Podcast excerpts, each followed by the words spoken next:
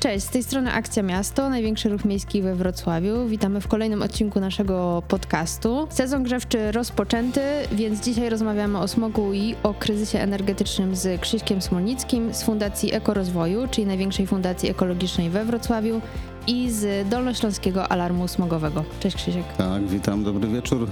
Zima nadchodzi, tak, za oknem było do tej pory 26 nawet stopni, ale się ochłodziło, więc smog pewnie stoi u bram. No właśnie, pytanie czy stoi, bo w, według danych Ministerstwa Klimatu za zeszły rok i za ogólnie lata wcześniejsze poprawiło się powietrze we Wrocławiu. Więc czy możemy się obawiać tego smogu, czy już będzie lepiej? No mamy statystykę. No, kiedyś było nawet takie, jest prawda, fałsz i statystyka, więc tu mamy statystykę. Ona jest ważna, bo ona pokazuje sytuację średnią. I faktycznie średnio to nam się poprawia. To jest taka prawda. Właśnie, no te pyły zawieszone, coraz mniejsze stężenia, coraz mniejsza ilość dni z przekroczeniami, ale jednak one się zdarzają. Zdarzają się ataki smogu, w których no po prostu zagrożenie życia i zdrowia jest bezpośrednie.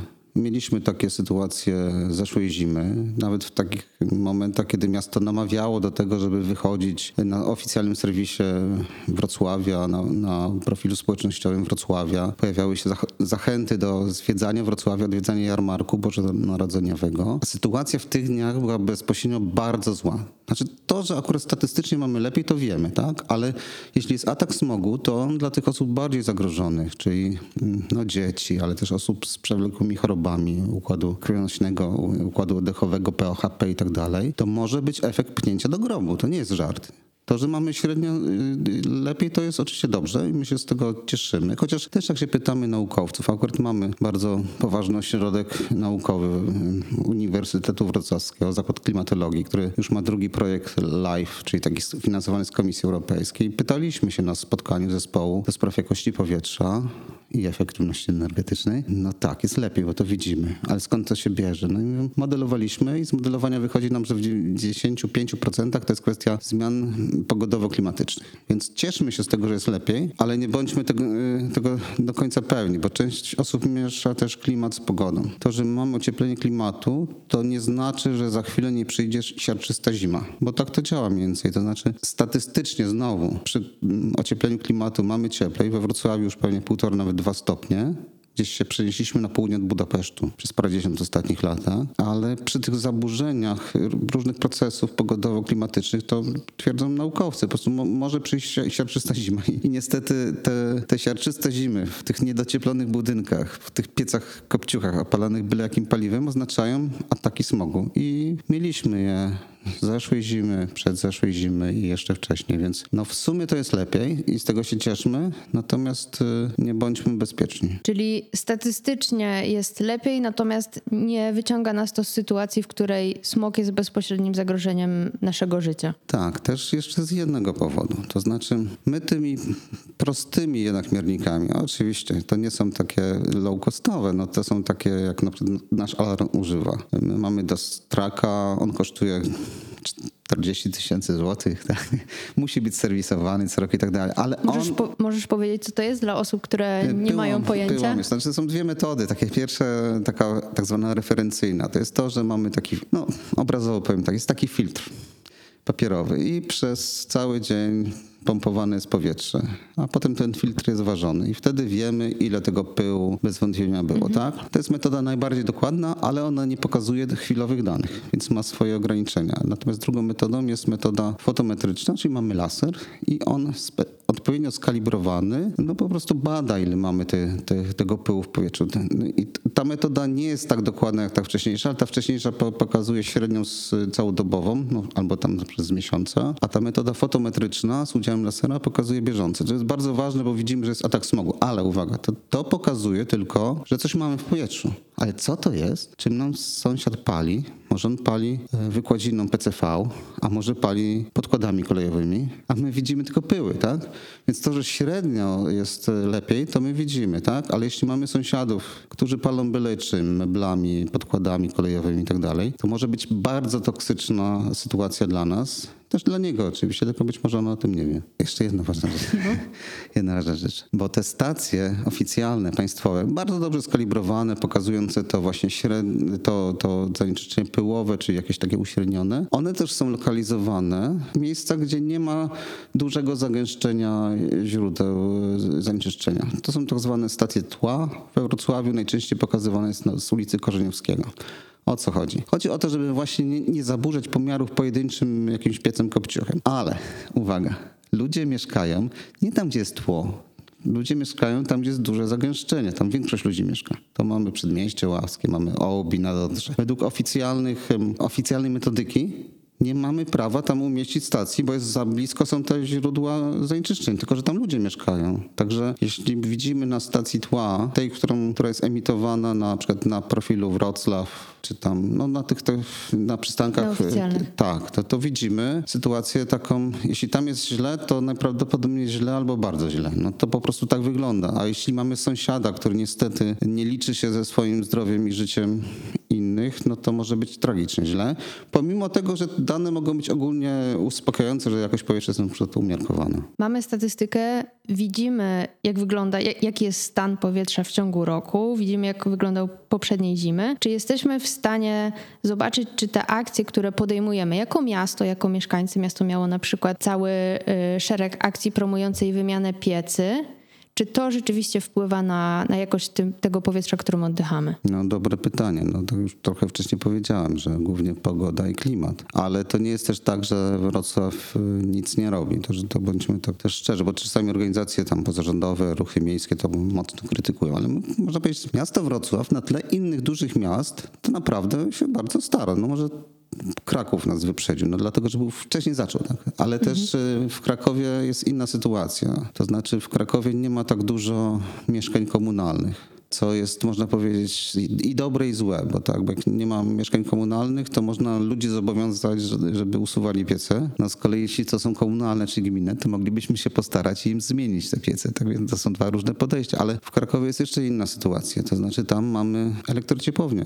która jest w dużej części mm, jakby pod wpływem gminy. To znaczy ona nie została w 100% sprzedana. Inna może być polityka w takim mieście, gdy mamy kluczowe zasoby, jak sieć ciepłownicza, ciepłownia i możemy tym z punktu widzenia polityki miejskiej sterować, tak jak jest w Krakowie, Warszawie też, w dużych miastach w większości tak, no, to trochę jest tak, że myśmy tą sieć ciepłowniczą sprzedali jako gmina. Najprawdopodobniej to sfinansowało most milenijny, na który nie dostaliśmy do dotacji państwowej. Tak? To była jakaś decyzja polityczna. Większość ludzi jej nie zauważyło, ale sprzedawanie kluczowej infrastruktury, no tak jakbyśmy sprzedali wodociągi. Jakiejś firmie, której ja nie mówię, że jej nie zależy na tym, żeby podłączyć ludzi, ale ona może mieć inną politykę. Ona może pewnych y, argumentów y, nie brać pod uwagę. Tak? Może mm, pewnie działa głównie z punktu widzenia biznesowego. Natomiast no, jak patrzymy na, na problem smogu, to nie jest tylko kwar- problem biznesowy, to jest też problem jakby dobra wspólnego.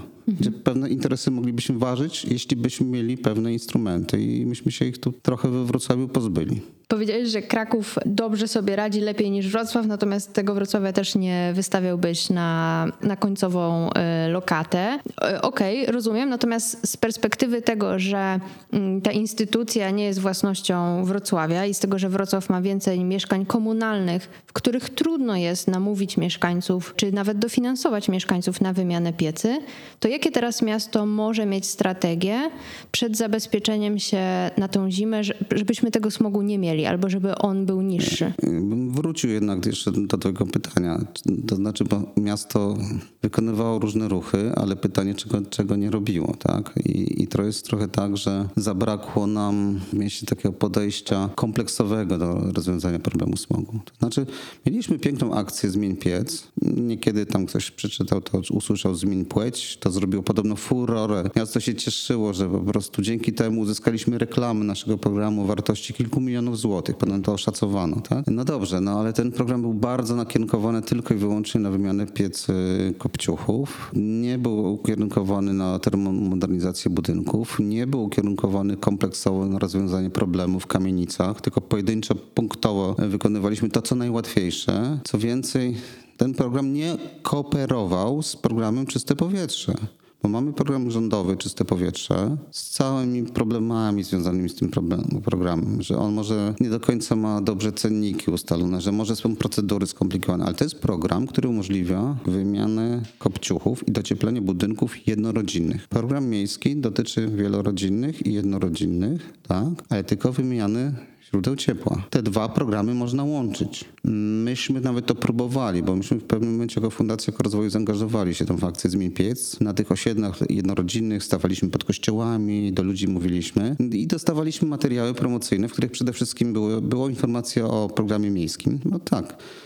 I wywiad z prezydentem takie wielkie, wszystko kolorowe, a ludzi najbardziej e, e, interesowały kserówki, które mieliśmy, na których było pokazane konkretny montaż finansowy. Tyle weź z czystego powietrza, tyle weź ze zmień piec, możesz połączyć, niewiele musisz dołożyć, tak? Ale to nie było komunikowane, to znaczy nawet myśmy w pewnym momencie poproszono o takie jakby, jak to nazwać, ewaluację tej kampanii. Mówimy, to dobre, to dobre, faktycznie pomysł pod kościołami świetny, ludzie podchodzili, ale to, że nie łączycie tego, to jest błędem. Dlatego, że ludzie oczekują pomocy właśnie przy montażu finansowym, ludzie oczekują większego wsparcia, osoby starsze nawet poprowadzenia za rękę. I teraz tak, no, powiedzieliśmy, porozmawialiśmy nawet, zaproponowaliśmy jakieś rozwiązania również dla kamienic, na przykład, żeby nie robić tego pojedyncze pojedynczymi mieszkaniami, tylko próbować robić całymi kamienicami, kwartałami, tak? I w związku z tym akcje skierować do zarządców nieruchomości, e, do wspólnot mieszkaniowych, żeby to było robione całościowo, bo wtedy to ma sens, wtedy możemy zoptymalizować tę tą zmianę, możemy też się zastanowić, jak to docieplić, a nie tak pojedynczymi mieszkaniami, na co dostaliśmy odpowiedź, że nawet złożyliśmy propozycję do miasta, tak? Dostaliśmy odpowiedź, e, my wiemy lepiej, tak? Akcja y, od drzwi do drzwi. Będziemy szybko namawiać ludzi, żeby szybko wymieniali kotły i piece, y, na przykład kaflowe. No i ta robota na szybko to niestety nie jest najlepsza. To, tak często ten pośpiech nie jest, nie jest sensowny, dlatego że na szybko przez te parę lat to usunęliśmy te, te kopciuchy najłatwiejsze. Też najbardziej zaradnych ludzi, którzy mieli umiejętność pozyskiwania środków finansowych i zostawiliśmy w kamienicach y, osoby. Kamienice są chyba głównym problemem. Też nie, nie, ma, nie było wsparcia z poziomu rządowego. Tam, gdzie byliśmy na osiedlach, to były dwa programy, można było to łączyć, jakoś to próbować kombinować, znaczy kombinować w sensie pozytywnym, tak? A, a w przypadku kamienic nie. I teraz tak, no ja też mieszkam w takiej kamienicy. Ci, co pousuwali sobie piece kopciuchy, podłączyli się na przykład do piecy gazowych, no to pozajmowali istniejące piony wentylacyjne. A pozostali ludzie, którzy zostali na, na końcu w ogonie, no to po prostu takiej możliwości nie ma, bo nie ma nowych pionów. No, można by je wybudować, tak? Ale wtedy trzeba byłoby przeprowadzić cały proces budowlany, uzgodnień i tak dalej. To nie jest proste. W związku z tym miasto w tym roku podjęło taką decyzję, a może to nie była decyzja, może to tylko była kampania promocyjna. Po prostu ogrzewanie elektryczne, ekonomiczne, ekologiczne. Czyli teraz zamiast kontynuować tą kampanię wymiany piecy nie, nie, nie, kopciucha to nie zamiast, to nie zamiast, to nie zamiast. To chodzi o to tak, że namawiano ludzi w tym roku bardzo mocno, to były na przystankach tramwajowych, w komunikacji publicznej, żeby ludzie na elektryczne. Dlaczego? Bo elektryczne jest łatwiej. To znaczy elektryczny nie wymaga tych e, pionów e, podłączenia gazu, nie wymaga uchwat wspólnotowych, to wystarczy podłączyć piecyk. Poza tym ten piecyk jest tańszy na poziomie zakupu, więc namawiano ludzi, żeby to robić, bo to jest prostsze, tak? Czyli tych, którzy zostali z problemem, namawiano na prostsze rozwiązania, mówiąc, że są ekonomiczne. Natomiast wszystko wskazuje na to, że one nie są ekonomiczne. Znaczy, jak patrzymy w tej chwili na ten program rządowy, osłonowy do gospodarstw, które używają prądu, to mówi się o 2000 kWh, a jeśli duża rodzina, to 3000. No ale według naszych szacunków, jeśli używamy prądu elektrycznego do ogrzewania, no to używamy 5-6 tysięcy. I teraz uwaga, ta, ta, cena już dla tych, co, co, co, co właśnie mniej zużywają, i tak już jest wysoka, a dla tych pozostałych może być astronomiczna. Czyli tak naprawdę miasto trochę wrobiło ludzi w problem, szukając prostych rozwiązań. I to, i to pokazuje że właśnie, że poszukiwanie prostych rozwiązań, właśnie pojedyncze do mieszkania zamiast cała kamienica, na szybko jakiś tam piecyk elektryczny, zamiast zastanowienia się, jak to możemy zrobić całościowo powoduje, że ludzie mają problem. Teraz uwaga, kto ma problem? Najubożsi, bo ci zaradni, bogaci, co sobie mieszkania na wynajem e, kupują, bo wiem, mam takich sąsiadów, tam studenci mieszkają, to oni sobie wszystko już porobili. Zostali ci w komunalnych mieszkaniach i oni zostali z problemem. No to częściowo jest to problem smogu oczywiście też, tak? Bo część z nich nie wymieniło w ogóle piecy, bo nic nie zrobiło, bo, no bo czekało aż miasto za to zrobi. I teraz jeszcze jedna ważna rzecz. Program dofinansowania Zmień Piec y, na początku miał 15 tysięcy dofinansowania do lokalu mieszkalnego, czy tam do domu. Myśmy namawiali, apelowali do miasta, żeby nie zmniejszać poziomu dofinansowania, bo to spowoduje mniejsze zainteresowanie ludzi z różnych powodów. No, znaczy miasto powiedział, specjalnie przyjęliśmy coś takiego, żeby namówić ludzi, żeby wymieniali. Więc na początku większe, potem maleje. To jest taka motywacja, tak? Żeby to zrobić szybciej. Ale, no tak, no, na, na, na, na chybcika, tak? Ale problem polega na tym, że no po pierwsze w ogóle była pandemia. Część osób się bała wpuszczać wiem, projektantów, instalatorów do domu i tak dalej, szczególnie osoby starsze, no, z zrozumiałych powodów. Więc nie zrobiło tego w tym roku, tak? Druga rzecz, ceny wzrosły.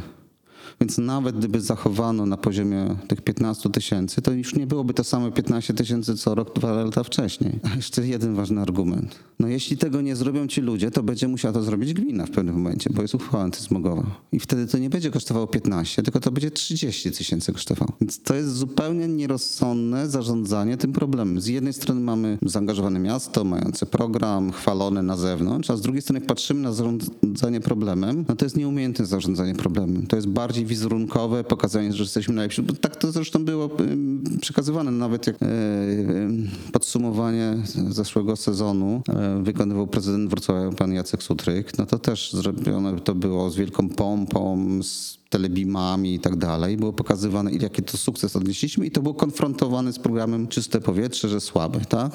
Ale nie o to chodzi, który program jest słabszy, tylko jak te programy pomagają ludziom. I, I tego moim zdaniem zabrakło. No bo też na przykład jak patrzymy na rankingi tego programu rządowego, który też sam się nie dzieje, bo jeśli on się dobrze dzieje w, w innych gminach czy miastach, to dzięki samorządom, bo się angażują w jego promocję. U nas miasto się nie zaangażowało i potem może powiedzieć, a nasz lepszy, tak? Ale czy to o to chodzi, który program jest lepszy, czy chodzi o rozwiązanie problemu? Naszym zdaniem rozwiązanie problemu jest tutaj priorytetowe i też spojrzenie nie krótkoterminowe, że teraz się chwalimy sukcesami, no bo jak słyszymy już w tej chwili doniesienia, to ten rok będzie słaby. Oczywiście można powiedzieć, no bo się ludzie wycofali, bo było trudno, bo drogo i tak dalej. No ale to nie tylko z tego się wzięło, ale też z takiej całej systemowej polityki miasta i przede wszystkim e, z braku podejścia do oszczędzania. Przypomnijmy jeszcze, bo powiedziałeś, że to miasto jest zobowiązane. Miasto jest zobowiązane przez Sejmik Województwa uchwałą antysmogową, która weszła w 2017 roku, prawda? I do połowy roku 2024 miasto jest zobowiązane przez Sejmik wymienić no piece. No tak, tak uproszczając. Mamy uchwały antysmogowe. One w większości województw obowiązują. Myśmy byli trzecim województwem po Małopolsce i Śląsku, gdzie przyjęto e, przepisy dotyczące między innymi usuwania piecy kopciuchów, znaczy w ogóle piecy tych e, emitujących więcej jakby zanieczyszczeń. I te najgorsze piece muszą być zlikwidowane do 1 mm, lipca 2024. Te bardziej nowoczesne, jakieś tam kupowane, nie wiem, kilku laty na ekogroszek może do, do 2028. I uwaga, we Wrocławiu w związku z ekspertyzami naukowymi wykonanymi przez zespoły, między innymi profesora Zwoździaka, na zlecenie zresztą gminy Wrocław, y, te nowe piece nie mogą być piecami na paliwo stałe. To znaczy to mogą być pompy ciepła, to mogą być piece gazowe, to może być elektrociepłownia, jakaś ciepłownia y, na, o dużej skali, czyli nie, nie lokalny piecyk. Mm, czyli ekogroszek też już odpada. Tak, tak, tak. O ile nie ma możliwości innego podłączenia, przy czym to y, brak możliwości musi być udokumentowany, że nie ma sieci gazowej, że tak naprawdę no, sieć elektryczna też jest, więc praktycznie wszędzie. Nie słyszałem, że gdzieś nie było, więc moim zdaniem to nie jest dobry wytrych, że nie ma możliwości, bo z naszych danych ekspertyz wynika w tej chwili, że na przykład pompa ciepła jest najbardziej y, opłacalnym sposobem ogrzewania budynku przy obecnych cenach. Oczywiście no, możemy się zastanawiać, jak będą wyglądały następne. I teraz tak, no jest jeszcze jeden niuans, bo uchwała dotyczy użytkowników, no powiedzmy sobie to szczerze. Czy, czyli w przypadku mm, mieszkań komunalnych najemców. Czyli można powiedzieć, że uchwała zobowiązuje na Niemców, żeby y, te piece kopciuchy usunęli, no ale to są jednak y, najmujący lokale gminne i moim, naszym zdaniem odpowiedzialność taka społeczno-polityczna, strategiczna jest po stronie gminy. Bo ja sobie nie wyobrażam sytuacji takiej, że ktoś nie wymienił pieca i przychodzi do niego strażnik gminny i nakłada na niego grzywnę, bo nie wymienił pieca. No ale nie wymienił pieca w gminnym lokalu, więc, e, więc to jest na pewno ważne, żeby miasto przejęło odpowiedzialność. I jeszcze jedna ważna rzecz, dlatego że z danych, którymi dysponujemy w tej chwili, wynika, że głównym trucicielem we Wrocławiu jest gmina Wrocław, znaczy w sensie pośrednio, tak? Dlatego, że lokale gminne to są te lokale w większości, które posiadają piece kopciuchy. Więc to jest zapóźnienie technologiczne, to jest zapóźnienie nie wiem, być może nawet mentalne, ale na pewno brak strategicznego podejścia, bo no, ja nawet nie chciałbym krytykować obecnych władz, bo to yy, swego czasu myśmy wystąpili do kandydatów na prezydenta, oj, 20 lat temu. Tak, to wtedy jeszcze nie wiadomo było, kto wygra. Było kilku kandydatów. Jednym z nim był Rafał Dudkiewicz. Do wszystkich wystąpiliśmy, że przedstawili program ekologiczny, a było ich tam, nie wiem, ośmiu pewnie. I, i mie- więcej równo konkurowali ze sobą. Pan Rafał Dudkiewicz wygrał, ale w momencie, kiedy konkurował po raz pierwszy, przedstawił program ekologiczny, bo wszyscy dostali od nas zadanie. 10 punktów, to jest najważniejsze. Zielony papier, złote pisaki, podpisy, mamy to, tak? Rafał Dudkiewicz, co jest na pierwszym miejscu. Poprawia jakość powietrza. Czy to się stało? No trzy, cztery kadencje, no właśnie za mało się stało, nic się nie stało. Po prostu to zostało zapomniane, bo trudno jest przecinać wstęgę w lokalu mieszkalnym czy w kamienicy, że to jest ten, łatwiej oddawać jakieś, nie wiem, most, stadion, takie różne rzeczy. Po prostu nie było no, priorytetu związanego z tym działaniem, chociaż to było na pierwszym miejscu. No oczywiście było mówione trudno, no potem, że miast, y, miasto ma trudności w wykorzystaniu rządowego programu Kawka, był taki program, potem tego programu nie było, no po prostu same trudności, a w ogóle wspólnoty się nie chcą zgadzać na, na, na, zmiany, ludzie się nie chcą zgadzać, no ale no zaraz, mamy problem, to próbujmy ten problem rozwiązywać, a nie mówić, że się nie da, bo się, bo się nie da, bo to tak trochę taka było kreowanie takiej narracji i postęp był bardzo wolny. Oczywiście miasto Wrocław z punktu widzenia tych komunalnych zasobów, mie- mieszkań gminnych, startowało z innego poziomu niż y, Kraków. W, w Krakowie prędzej kościół ma mieszkania niż, niż gmina, a u nas no, gmina ma tysiące, naście tysięcy mieszkań. W tej chwili chyba w dalszym ciągu z piecami i kopciuchami. Oczywiście te dane trzeba było we- weryfikować na bieżąco, ale no, pro, problem jest i on trochę taki był zamiatany przez parę kadencji pod dywan, bo powiem tak, myśmy się przy tych pierwszych wyborach, gdzie ci kandydaci mniej więcej równo szli, to myśmy się zapytali, to dostaliśmy odpowiedź, jak się y, pod, na początku, pod koniec kadencji zapytaliśmy, y, jakie są plany prezydenta, to dostaliśmy odpowiedź, żebyśmy weszli na stronę internetową, a tam widzimy prezydent z gitarą, prezydent coś tam, to my się pytamy, ale konkretnie, ale co w tych naszych tematach ekologicznych? To powiedzieliśmy, to dostaliśmy odpowiedź, żebyśmy się z dokumentami strategicznymi miasta, a my tam szukamy, tam nic nie ma na te, na te tematy, nie? Czy jest na inne. Też wydaliśmy raport jako fundacja, zresztą na zlecenie gminy, gdzie e, raport o stanie jakości e, środowiska i tam wyraźnie było napisane. Tylko to jeszcze były takie czasy, kiedy ten temat się nie przebijał. Znaczy raz do roku Inspekcja Ochrony Środowiska wydawała raport o stanie powietrza i było, że źle. Wtedy dziennikarze do nas przychodzili i raz do roku myśmy mówili tak, faktycznie jest źle. Dopiero później, kiedy ten bunt, mm, masowy jednak bunt alarmów smogowych, ludzi, którzy zaczęli yy, instalować aplikacje, też dziennikarze, no i też uwaga, no ważny był taki moment, kiedy chyba to w 17 roku, 2017 smog zaatakował Warszawę, tak? I nagle w mediach centralnych to widzimy. I to się gdzieś przebiło, tą bańkę tej bezwładności przebiło i wtedy zaczęliśmy mówić o problemie, ale to za późno, bo do tej pory zarządzano problemem poprzez zapominanie o nim, tak? No i teraz oczywiście można powiedzieć, ta władza w tym mieście, to też przyznajmy szczerze, no więcej robi niż poprzednie, ale w naszym przekonaniu zbyt mało, w szczególności zbyt mało w temacie efektywności energetycznej, docieplenia budynków, e, pomocy ludziom I, i, i to widzimy teraz, tak? Bo widzimy, no mamy kryzys geopolityczny, mamy wojnę, ceny surowców energetycznych, ceny energii rosną, a myśmy się w ogóle do tego nie przygotowali, tak? E, po, powymieniliśmy sobie piece. I teraz uwaga, jak ktoś wymienił piec węglowy na piec gazowy, to w sumie jest chyba lepiej chroniony, tak? Bo ostatnio dostałem takie pytanie na debacie, no i co, namawialiście ludzi, tak? I co? Kopaliście ich? Nie. Ci, co wymienili węglowe, na gazowe są chronieni stawkami państwowymi gazu, które wzrosną, ale nie tak jak węgiel, tak?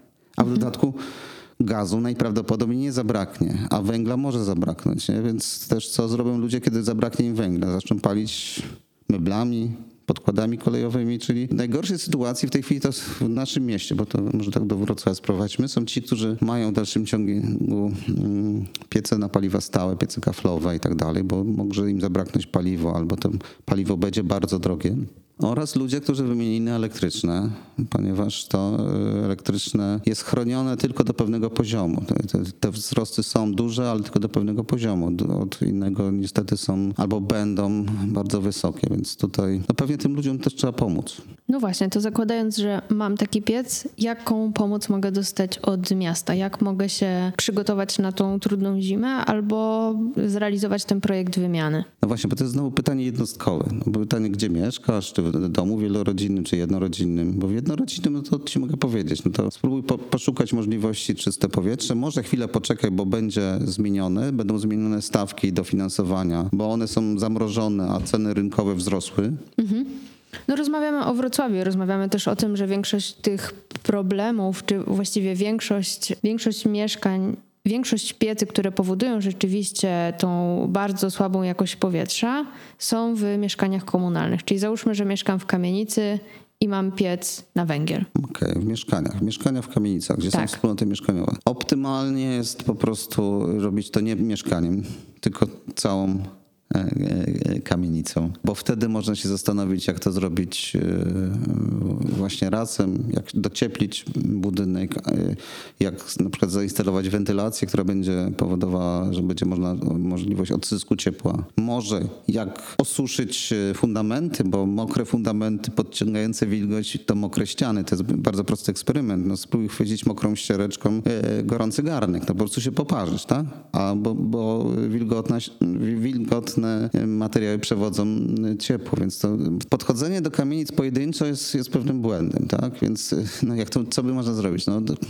zobaczyć, kto jest w tej wspólnocie. Czy jest jakiś zarządca tej wspólnoty, tak? Czy jest jakaś firma wynajęta? Znaleźć firmę, która będzie gotowa przeprowadzić proces inwestycyjny.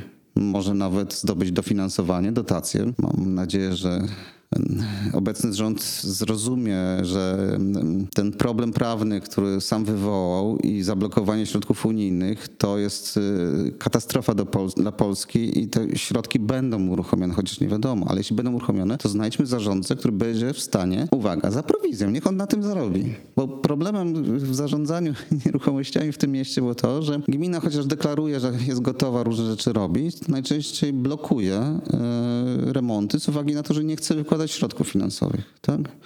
E, stara się zapłacić zarządcy jak najmniej. Najczęściej, no wiem to z doświadczeń po, po wspólnotach mieszkaniowych, gdzie, gdzie po prostu, które sprawdzałem. Gmina starała się zapłacić jak najmniej, czyli tylko i wyłącznie ryczałtowo. Czyli nie płacimy za to, że ktoś był inwestorem, za to, że miał dodatkową pracę, robotę, zdobył dofinansowanie, nadzorował. To nie. Płacimy mu ryczałtowo, cały czas tyle samo. To który zarządca będzie gotowy przy takim podejściu, żeby podejmować ryzyko, pracę dodatkową i tak dalej, jak nie ma z tego nic finansowej. On, ten zarządca będzie mówił, to się nie da, nie ma takich możliwości finansowych. Ja Wiem, bo w naszej wspólnocie tak było. Dopiero kiedy zmieniliśmy zarządcę na takiego nastawionego bardziej nowocześnie biznesowo, który w umowie sobie wpisał tak, tyle procent dostanie, to nie jest jakiś wielki procent od inwestycji, tak, tyle procent od, od nadzoru. I ma z tego biznes, to jemu zależy. I, I teraz okazuje się, że głównym blokującym jest miasto, bo miasto mówi, no ale to my nie, my nie chcemy aż takiego zakresu inwestycji, tak? Albo my nie, nie, nie chcemy wziąć kredytu, my się niespecjalnie zgadzamy na, na podniesienie funduszu remontowego, tak? No nasza wspólnota, która podjęła się remontu, ma w tej chwili kilka spraw założonych przez spółkę miejską, wrocławskie mieszkania, po prostu e, rzekomo naruszeń prawa, chociaż tak no literalnie jakiś tam błąd znaleziony, ale ewidentnie to chodzi o to, że nie podoba się to, że były re- realizowane inwestycje, nie? I ja myślę, że to nie jest pojedynczy przykład, to chodzi troszkę o to, że gdyby nam się udało, gdybyśmy byli, znaczy no, nam się już udało w sumie, tak, ale te- ten nasz przykład może być zachęcający dla innych. I teraz w wielu sytuacjach, bo Wrocław ma bardzo często sporo mieszkań w tych właśnie kamienicach, w których nie jest stuprocentowo właścicielem. No tam są też inne ni, prywatni właściciele. Jest sytuacja taka, że prawo stanowi o tym, że w takiej sytuacji własnościowej można głosować nie procentami udziałów, tak? tylko yy, głosami właścicieli. Gmina ma jeden głos. I no wielu wspólnot jeszcze nie dotarło, że gminę można przegłosować po prostu. Po prostu. Nie chcecie tego remontu, my was przegłosujemy i będziecie musieli to zapłacić. Znaczy, Nie chodzi o to, żeby robić na złość. Chodzi o to, żeby uruchomić pewien proces. Dlatego, że rosnące ceny energii w tej chwili powodują, że oszczędzanie energii w kamienicach, mieszkaniach się staje coraz bardziej opłacalne. Oczywiście optymalnie jest poszukać też dofinansowania jakiegoś, to będzie jeszcze bardziej opłacalne. No i, i, i do tego namawiamy wspólnoty mieszkania, do, też gminę, do tego, żeby strategicznie podejść, e, no bo tylko te pojedyncze wymiany tych piecy kopciuchów jest krótkoterminowym, no bo to, że dojdziemy do jakiegoś kryzysu, to było pewne. Myśmy mówili o kryzysie klimatycznym, tak? że zbyt duże zużycie energii jest problemem klimatycznym. Teraz do- doszliśmy do geopolitycznego, E, ale wszystko wskazuje na to, że on się sam nie rozwiąże. To znaczy, naj... jeśli chcemy działać w interesie racji, polskiej racji stanu, tak? Nawet niepodległości. To patrzmy na niepodległość energetyczną. To po prostu odcinając sobie te, od sobie, no właśnie nie sobie, odcinając wrogiemu sąsiadowi mm, dostęp do naszych, naszych środków finansowych, po prostu y, chronimy naszej niepodległości. Mniej będziemy zużywać energii, bardziej postawimy na odnawialne źródła energii, tym bardziej będziemy niezależni, tym bardziej będziemy budować siłę Europy. I Unia Europejska to już zrozumiała. Stąd te, te, te nowe strategie, Green Deal, Fit for 55, czyli nie spowalniamy, ponieważ są ceny energii zbyt wysokie, tak jak polski rząd w tej chwili proponuje, tylko my przyspieszamy. Przyspieszamy, żeby się uniezależnić. E, Myśmy przeliczyli na początku agresji na Ukrainę i, i ile, ile myśmy kupowali czołgów e, Putinowi, tak?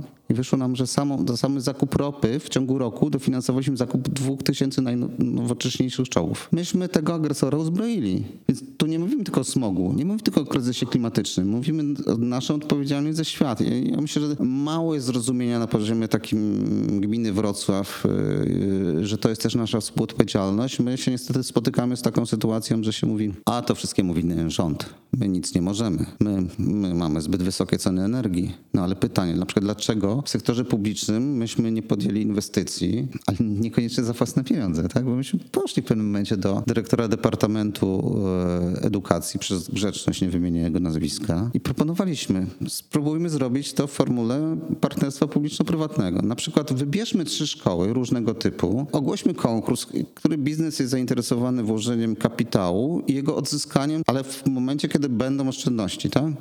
Bo nie chodzi tylko o pieniądze, tylko chodzi o umiejętność zarządzania. I akurat w takich obiektach publicznych to jest stosunkowo proste. To, to się robi na całym świecie. Po prostu to jest tak, że biznes daje część kapitału, daje know-how i potem tak zarządza tym obiektem, żeby mieć z tego yy, zyski, bo ma zyski wtedy, kiedy jest oszczędność, tak? I to się da tak zrobić. Tylko no myśmy zostali wyśmiani po prostu 5 lat temu. A teraz się nam mówi, halo, co my zrobimy? Chyba zamkniemy szkoły, bo nie mamy jak je ogrzeć. No jak nie myśleliśmy, to niestety to jest taki problem, że nie jesteśmy w stanie z punktu widzenia tego, tej zimy nagle podjąć wszystkich decyzji i wszystko zrobić, bo to trzeba przygotować. To wymaga procesu projektowego, audytu energetycznego, może znalezienia jakiegoś partnera, znalezienia jakiegoś finansowania. To trwa kilka lat. Ale jak tego nie wykonaliśmy wcześniej, no to teraz możemy, no nie wiem, właśnie nie wiem, co możemy płakać. No właśnie, co możemy, bo porozmawialiśmy o tym, co może zrobić miasto, co może zrobić Unia, co może zrobić rząd, co mogą zrobić osoby, które mieszkają w kamienicach, takiego pieca jeszcze nie wymieniły, ale co możemy zrobić jako mieszkańcy? Jak możemy wpływać na rzeczywistość tej zimy, żeby nam było trochę lepiej? Nie tylko w tej sytuacji smogowej, która wydaje mi się, że już jest oczywista, ale też w dobie takiego kryzysu energetycznego dla, dla wielu mieszkańców Wrocławia. To nie jest taka, sytuacja się zmienia bardzo dynamicznie. To znaczy na przykład w ostatnich paru tygodniach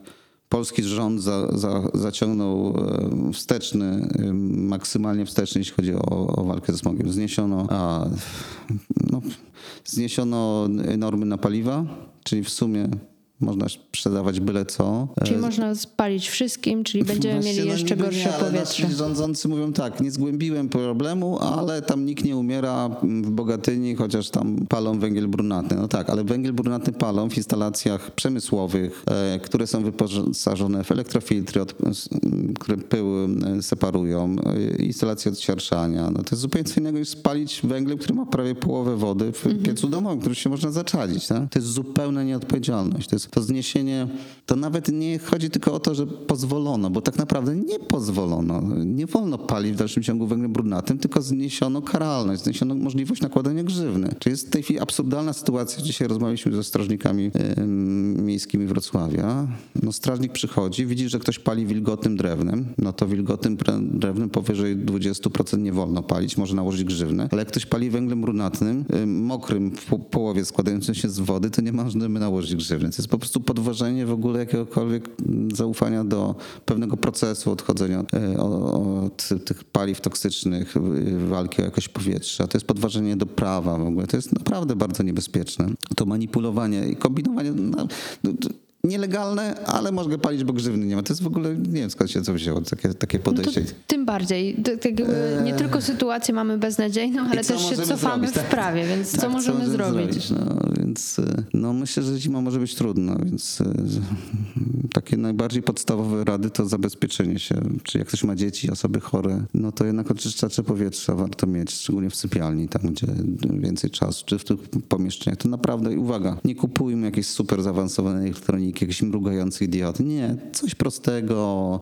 y, z tanim filtrem do wymiany, bo chyba jeden sezon sobie nie pomożemy, tak? Ale oczywiście to jest prowizoryczne bardzo rozwiązanie. Maski antysmogowe, mm, no można stosować. Testowaliśmy te maski, te maski HEPA, które w czasie pandemii, no to są maski antysmogowe, tak? To one właśnie też smog, y, te, te profesjonalne maski tam FFP2, już się nauczyliśmy tego, nie pamiętam, to kiedyś to wyjaśniałem. Ale uwaga, nie możemy tymi maskami chronić osób najbardziej potrzebujących ochrony, bo osoby starsze, schorowane, małe dzieci, zdaniem naukowców, y, medyków, nie powinny tych masek stosować, bo to je poddusza, to stwarza zagrożenie dodatkowe dla ich zdrowia, więc no musimy usuwać przyczynę i no to, to jest trochę tak, że musimy patrzeć na strategicznie, no jednak naciskać na, na, na samorządy, w tym na, we Wrocławiu na, na, na, na, na, na miasto, no, no, na prezydenta, żeby te zmiany jednak zachodziły.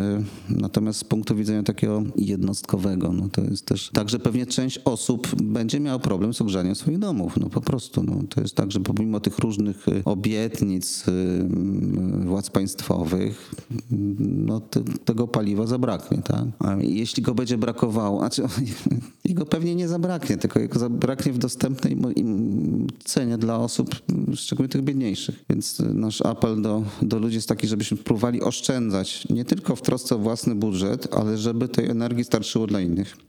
Bo to nie jest tylko w naszym interesie, żeby starczyło. W interesie publicznym nas, nas wszystkich, czyli w, w sumie też w naszym, tak? A no jak to możemy robić? No yy, zmniejszając ogrzewanie na przykład. To w tej chwili jest zupełnie poważny temat, o którym się mówi w Europie. W wielu sytuacjach, nie wiem, w Szwajcarii, w, w Danii, w Niemczech, to wręcz nakazuje się nie, więcej niż 19 stopni w obiektach publicznych, tak? No chyba, że szpital albo jakieś miejsce, gdzie schorowani ludzie przebywają, nie wiem, to ośrodek pomocy jakiejś społecznej i tak dalej. Natomiast normalnie to, to nie, tak? No i się okazuje, że te kilka stopni może powodować znaczącą różnicę, kilkunastu, nawet do 20% y, kosztów ogrzewania. Można wyłączyć część pomieszczeń, które nie są używane, albo inaczej je właśnie ustawić termostaty, tak? Czyli termostat y, w miejscu, gdzie przebywamy, nie wiem, są dzieci i tak dalej, to jest y, cieplej trochę, tam gdzie śpimy, to chłodniej. To, zresztą to, to lekarze mówią, jak w chłodniejszym śpimy, to zdrowiej. Lepiej tak? się śpi. Tylko się trzeba przykryć, może szlafmycę założyć. Nie wiem, no może trzeba po prostu trochę inaczej do tego podejść. A w łazience, no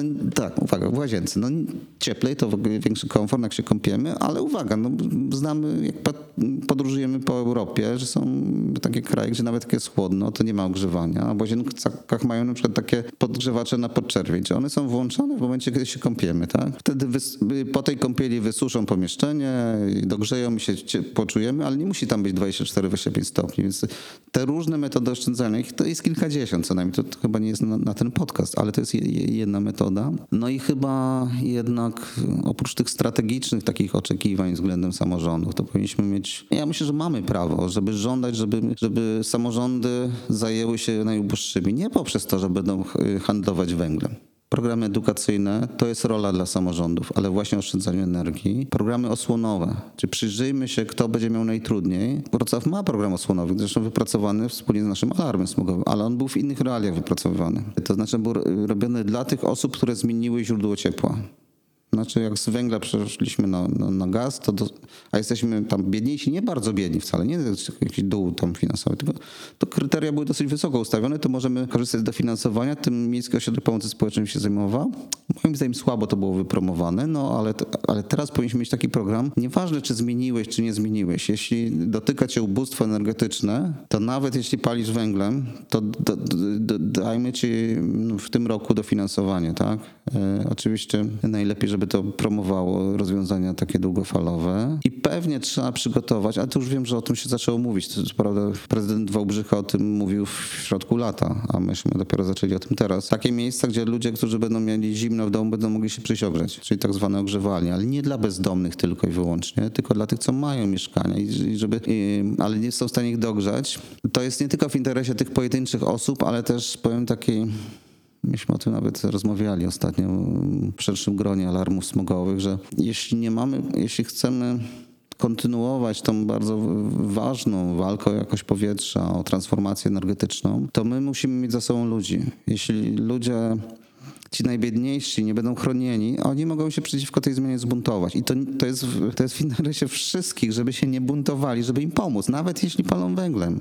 Po prostu im pomóc te, w tej zimie, a w następnych zimach im pomóc y, docieplić budynki i odejść od paliw kopalnych, bo tak naprawdę ten kryzys, jak patrzymy, to, to jest trochę gra geostrategiczna o, o rząd nad światem, ale no, zobaczcie, jak to, zobaczcie, jak to wygląda. To jest, to jest trochę tak, że imperium zbudowane w militarne rosyjskie zbudowane na handlu paliwami kopalnymi. W momencie, kiedy te paliwa, no, świat od nich zaczyna odchodzić, próbuje w ostatnim momencie jeszcze przejąć władzę, tak? Jednocześnie wykorzystując te wszystkie instrumenty sprzedaży tych paliw kopalnych, żeby manipulować w ogóle, żeby wpływać na rzeczywistość. No, jakby, e, to, jest, to, to, to się dzieje na naszych oczach. Wcześniej mieliśmy wo, wo, wo, wojnę w Syrii, tak? I to też było bardzo wyraźne, bo na poziomie takim jakby, jakby politycznym to widzieliśmy, że no, emigranci zdestabilizowali nam Europę. E, no, w sumie to chyba Wielka Brytania odeszła z Unii Europejskiej też w wyniku tej destabilizacji. No po prostu to było naprawdę e, dla sytuacji politycznej w Europie trudne.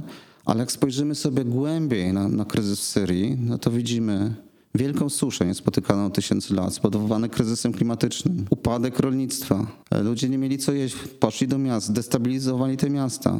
W rezultacie były, e, były mm, różne sytuacje takie i buntów i tak dalej. Wybuchła wojna, Rosja się w to mieszała i tak dalej, ale to się wzięło z kryzysu klimatycznego. Jak my nie zajmiemy się tym, co jest naprawdę bardzo poważnym wyzwaniem, poważniejszym niż smog i to ubóstwo energetyczne w tym sezonie grzewczym, czyli kryzysem klimatycznym, który może nam zdestabilizować planetę, bo fala uchodźców, która destabilizowała Unię Europejską, to było około milion osób. Jak będzie naprawdę kryzys klimatyczny i nie da się żyć, nie da się żyć, nie da się przeżyć bez klimatyzacji no, w tej strefie globalnego południa, to ta fala może wynosić paręset milionów. Jak my w tym świecie będziemy żyć? I my, mi się wydaje, że ten, ten moment paradoksalnie te, tego kryzysu, tej trudnej sytuacji, to jest szansą. Bo wcześniej to opowiadaliśmy o tym, że trzeba, bo kryzys klimatyczny, a teraz po prostu się opłaca. Tylko trzeba do tego dobrze podejść i wykorzystać też kryzys, bo kryzys, ostatnio znalazłem, przypomniałem sobie, co znaczy to słowo.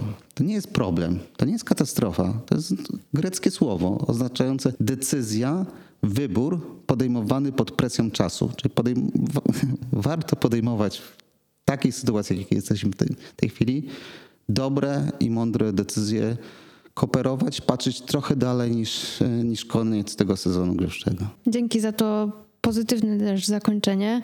E, zachęcamy Was do empatii dla tych, którzy mają trochę inaczej i do odwagi w podejmowaniu trudnych decyzji.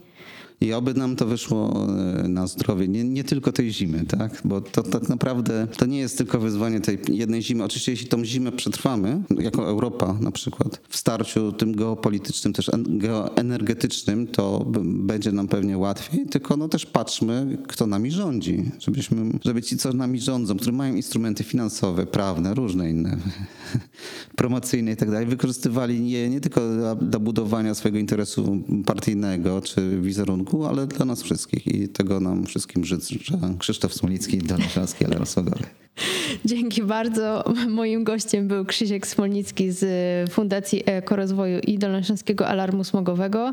E, Dolnośląski Alarm Smogowy znajdziemy na Facebooku i zakładam, że tam też pewnie możemy poczytać sobie więcej Tak. i waszych raportów, Na i Facebooku waszych... jesteśmy, jesteśmy od wielu lat, chociaż akurat to, ten profil społecznościowy yy, nie płacimy za reklamy, więc ten instrument nas defaworyzuje, no ale to jest na inną historię chyba. No, na Twitterze łatwiej nas może znaleźć, nie wszyscy mają konto. Dobra, po prostu nie, możecie szukać nas, ale ja myślę, że warto szukać polskiego alarmu smogowego, tak? Bo polski alarm smogowy to jest sojusz kilkudziesięciu alarmów. Yy, My działamy w całym kraju.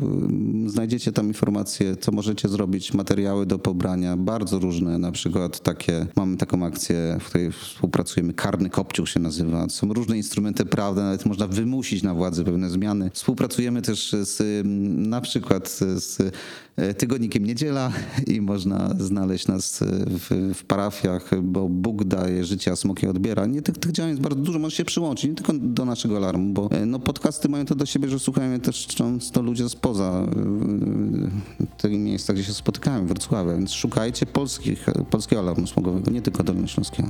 Polecam. Czyli na Facebooku, na Twitterze Polski Alarm Smogowy, a nas, czyli Stowarzyszenie Akcja Miasto, także znajdziecie na Facebooku, Twitterze, na Instagramie. Wystarczy wpisać Akcja Miasto. A na TikToku? Na TikToku jeszcze nie. Okej, okay, dobra. Zawsze można to wyciąć. Więc tutaj pan montażysta czy pani montażystka pewnie sobie poradzi z naszą dzisiejszą Na rozmową. pewno. Dziękuję. Zapraszamy także na naszą stronę akcjamiasto.org, gdzie możecie poczytać więcej o tym, co robimy i do nas y, dołączyć. Rozmowę przeprowadziła dla Was Karolina Popów, produkował Arek Młynarczyk, a naszym gościem był dzisiaj Krzysiek Smolnicki. Dzięki. Dzięki.